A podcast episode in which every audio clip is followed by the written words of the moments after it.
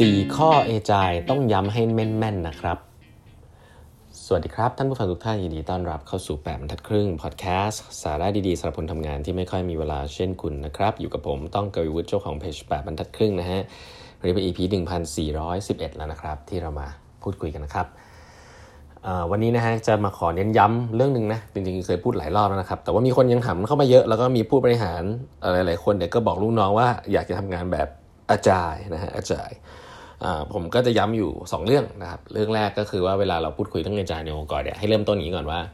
คำว่าเอจายเนี่ยไม่ได้หมายถึง fast นะครับเอจายแปลว่าคล่องแคล่ว fast แปลว่าเร็วนะเพราะฉะนั้นเอจายไม่ได้หมายถึงว่าทำงานให้เร็วขึ้นนะครับแต่เอจายหมายถึงทำงานให้มันคล่องแคล่วขึ้น คล่องแคล่วขึ้นก็คือคนที่สามารถจะเปลี่ยนทิศทางได้อย่างรวดเร็วนะครับเพราะฉะนั้นถ้าคุณอยากจะพูดเรื่องเอจายไม่เกี่ยวความเร็วนะฮะแต่มันเกี่ยวกับว่า คุณสามารถจะปรับเปลี่ยนทิศทางได้อย่างรวดเร็ว ซึ่งสิ่งนี้เนี่ยมันเหมาะสมกับงานแบบไอทีแล้วก็เหมาะสมในในในโลกที่มันเปลี่ยนแปลงรวดเร็วนะครับเวลาลูกค้าเราเปลี่ยนเราก็ต้องเปลี่ยนอย่างเร็วนะ process ที่ทำมา 10 กว่าปีก็ต้องปรับได้อะไรแบบนี้ เพราะฉะนั้นเอจายเนี่ยคือความคล่องแคล่วนะฮะไม่ใช่ความเร็ว อันนี้อันแรกที่อยากจะฝากไว้ อันที่2เนี่ยก็คือเรื่องของ Agile Manifesto นะครับเวลาเราพูดเรื่องของ Agile เนี่ยมันไม่ได้มีหลักการหรือ framework อะไรตายตัวนะ Agile มันเป็นแค่ ภาพใหญ่มากๆของการทำงานในรูปในในการส่งต่อของที่เป็นซอฟต์แวร์ IT นะฮะซึ่งตรงข้ามกับ Agile เนี่ยคือการทำงานแบบ Waterfall ก็คือว่าค่อยๆทำลดหลั่นกันลงมาเรื่อยๆนะครับแล้วก็กว่าจะ launch จากตลาดเนี่ยก็คือทำให้ดีแต่ละขั้นตอนไล่ๆๆลงมา Agile เนี่ยเป็นคอนเซปที่ทำยังไงให้เราสามารถที่จะส่งต่อซอฟต์แวร์หรือของในชิ้นเล็กๆนะครับแบบต่อเนื่องนะอันนี้เริ่มต้นนี้ก่อน แต่ว่าถามว่าวันๆทำอะไรบ้างเรื่องเอจายไม่มีนะฮะเอจายไม่ได้บอกไว้นะครับ ถ้าจะลิงก์ว่ามีลักษณะหรือคำพูด หรือวิธีการทำงานอะไรที่อาจจะลิงก์กับเอจายเนี่ยก็อาจจะเรียกว่าสครัมนะฮะหรือว่าอื่นๆนะคันบานหรืออะไรเงี้ยก็พวกนี้คือวิธีการทำงานนะครับที่ต่อมาจากเอจายแต่ถ้าถามว่าเอจายคืออะไรเอจายมีแค่ 4 อย่างเท่านั้น ที่เรียกว่าเป็นหลักการนะเรียกผมใช้ว่าหลักการแล้วกันนะเขาเรียกว่าเอจายมานูเฟสโตเนาะซึ่งอันนี้มันเป็นเป็นพื้นฐาน ของทุกเรื่องนะครับ ถ้าคุณเข้าใจเรื่องนี้และคุณอินกับเรื่องนี้เนี่ยที่เหลือคุณเอาไปปรับใช้กับองค์กรล้วกันนะฮะสี่พื้นฐานของไอจายนะอันที่ผมพูดเรื่องพวกนี้เนี่ยเป็นเพราะอะไรอันนี้ผมผมย้ำนี้ก่อนเพราะว่ามีคนในองค์กรใหญ่ๆหลายที่เนี่ยพอโดนสั่งให้ทำเอจายมาเนี่ยแล้วหัวหน้าก็อาจจะชอบแบบ คือคำหนึ่งซึ่งผมรู้สึกว่าผมไม่ค่อยชอบนะเวลา ต้องบอกว่าเวลาเราเราเราจะมาทำวิธีของ Agile ในองค์กรเนี่ยคือหัวหน้าเนี่ยถ้าไม่รู้เรื่องอะไรเลย บางทีก็แบบจะไปจ้าง consult อะไรมาแล้วก็บอกว่า best practice คืออะไรอะไรเงี้ย best practice เนี่ยอันตรายมากนะครับ เพราะว่ามัน best ของใคร แล้วก็ถ้าเป็นพวก consult เขาไม่ได้มารับผิดชอบอะไรหรอกเขาก็เอา Spotify โมเดลเอาอะไรมา แล้วผู้บริหารที่เชื่อเรื่องนี้ก็จะมาบอกว่าช่วย implement สิ่งนี้หน่อยสิ คนที่ซวยคือทีมงานนะ เพราะว่าองค์กรคุณพร้อมเปล่าก็ไม่รู้นะ เอามาโอ้โหมี squad มีมีกิลมีอะไรเต็มหมดเลยนะฮะ มีเขาเรียกว่าอะไรโครงสร้างใหญ่โตเลยทั้งที่องค์กรคุณก็ยังไม่ได้ใหญ่ขนาดนั้น เพราะฉะนั้นระมัดระวังเรื่องนี้ให้ดีนะครับทำไปแบบ โยนความรับผิดชอบให้ consult แล้วก็มาบอกลูกน้องเนี่ยไม่ make sense นะฮะนี่อย่างแรก ทีนี้ Agile หลักการมีอะไรมีอยู่4ข้อนะครับ แล้วคุณเอาไปปรับใช้เอง ข้อแรกนะฮะ individuals and interaction over process and tools นะครับเอจายเนี่ยเน้นเรื่องการที่พนักงานนั่งด้วยกัน แล้วก็มีอะไรก็คุยกันเลยนะครับมากกว่าที่มานั่งทำ process เอ้ยจะคุยกันนะ จะต้องไปเเขียนไปลงไปในจีล่านะแล้วก็คนก็ต้องเอามาออกจากจีล่ามาอะไรเงี้ยคือเมื่อองค์กรมันใหญ่ไอ้ process พวกนี้โอเค แต่ว่าหลักการก็คือถ้ามันคุยได้คุยเลยครับเขาในเรื่อง individual interaction มากมากมากกว่าไอ้เครื่องมือว่าจะใช้เครื่องมืออะไรหรือว่ากระบวนการเป๊ะๆเป็นยังไง ถ้าเกิดเราให้คนคุยกันเองไม่ได้เนี่ยเราต้องมันคุยผ่าน tools เนี่ยอันนี้องค์กรคุณมีปัญหาแน่นอนนะครับ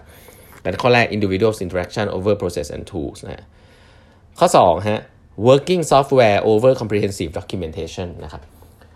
ก็คือผมผมจะรู้ว่าอันนี้เป็นสำคัญมากคือเรา เราเราพยายาม enhance ไม่ใช่ enhance อะ maximize งาน developing นะครับก็คือทำให้โคนคนโค้ดได้โค้ดแล้วโค้ดเอาของออกมา แล้วก็เอามา demo กัน แล้วก็เอาไปปรับจากคอมเมนต์ของลูกค้า เอา working software ที่ทำงานได้ออกมาคุยกันนะครับมากกว่าแค่มานั่งเขียนว่าจะทำอะไรนะฮะแล้วก็ต้องมานั่งเขียนโค้ดเสร็จปุ๊บก็ต้องมานั่งทำ document โค้ดเสร็จปุ๊บก็ต้องมานั่ง document ตลอดเวลา ไม่ดีนะครับในช่วงแรกทำโค้ดออกมาเยอะๆเอาไป test กับลูกค้าเยอะๆเดี๋ยว document ค่อยๆทำตามนะฮะ ทำเท่าที่ทำหลายๆครั้งเนี่ยด็อกิเมนต์มีเอาไว้ให้ผู้บริหารสบายใจนะ security policy policy นั่น policy นี่เนาะองค์กรใหญ่ชอบ implement เสี่ยวนี้ลงมาครอบนะเพราะว่าบางทีแบบเรามีองค์กรใหญ่อันหนึ่งใช่ไหมเป็น cash cow แล้วพอองค์กรเล็กๆเนี่ยก็ต้องทำตามองค์กร policy พอพอคิด policy เองไม่ได้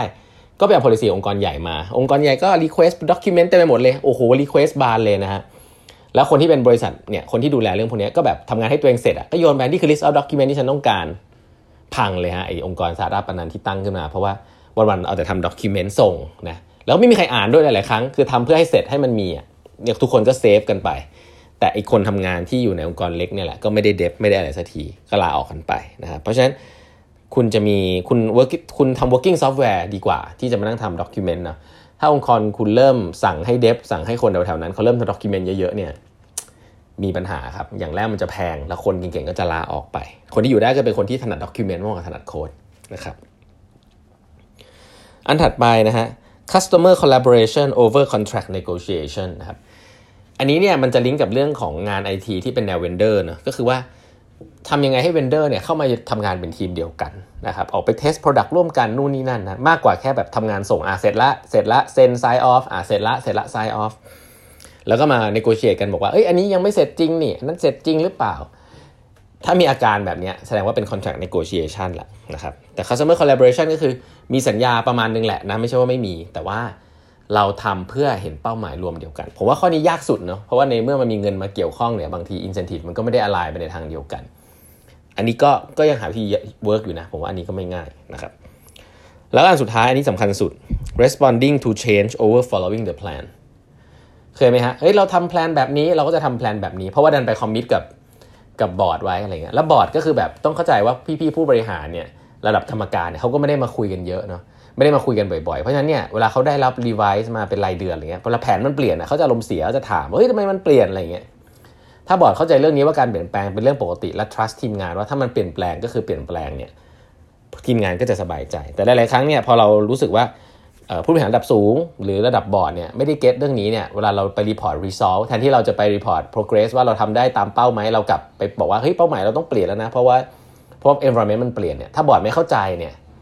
คนทำงานกลัวนะพอคนทำงานกลัวปุ๊บทีเนี้ยทุกอย่าง following the plan ทำตามที่เคยบอกไว้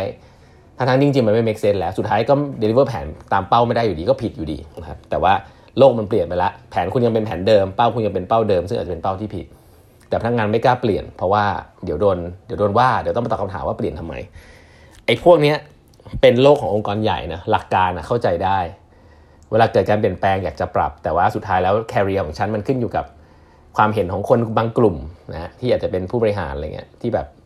ไม่รู้เรื่องอะใช้คำนี้ก็เลยกลายเป็นว่า คนก็เลยมี incentive ที่จะ following the plan เดิมนั่นแหละนะครับ ก็ไม่อยากจะไปปรับแผนอะไรนะครับ สิ่งเหล่านี้แหละเป็นสิ่งที่ผมคิดว่า หลักการดูง่ายนะครับ แต่พอมันเอามาปรับในองค์กรเนี่ยมันยากนะสี่ข้อนี้ฝากไว้นะครับเวลาพูดเรื่อง AI มีแค่ 4 ข้อนี้ แล้วก็เอาไปปรับใช้กันเองนะครับ อย่าไปบ้าตาม best practice อะไรต่างๆคำว่า best practice สำหรับอาจายเนี่ยต้องระมัดระวังให้ดีนะครับ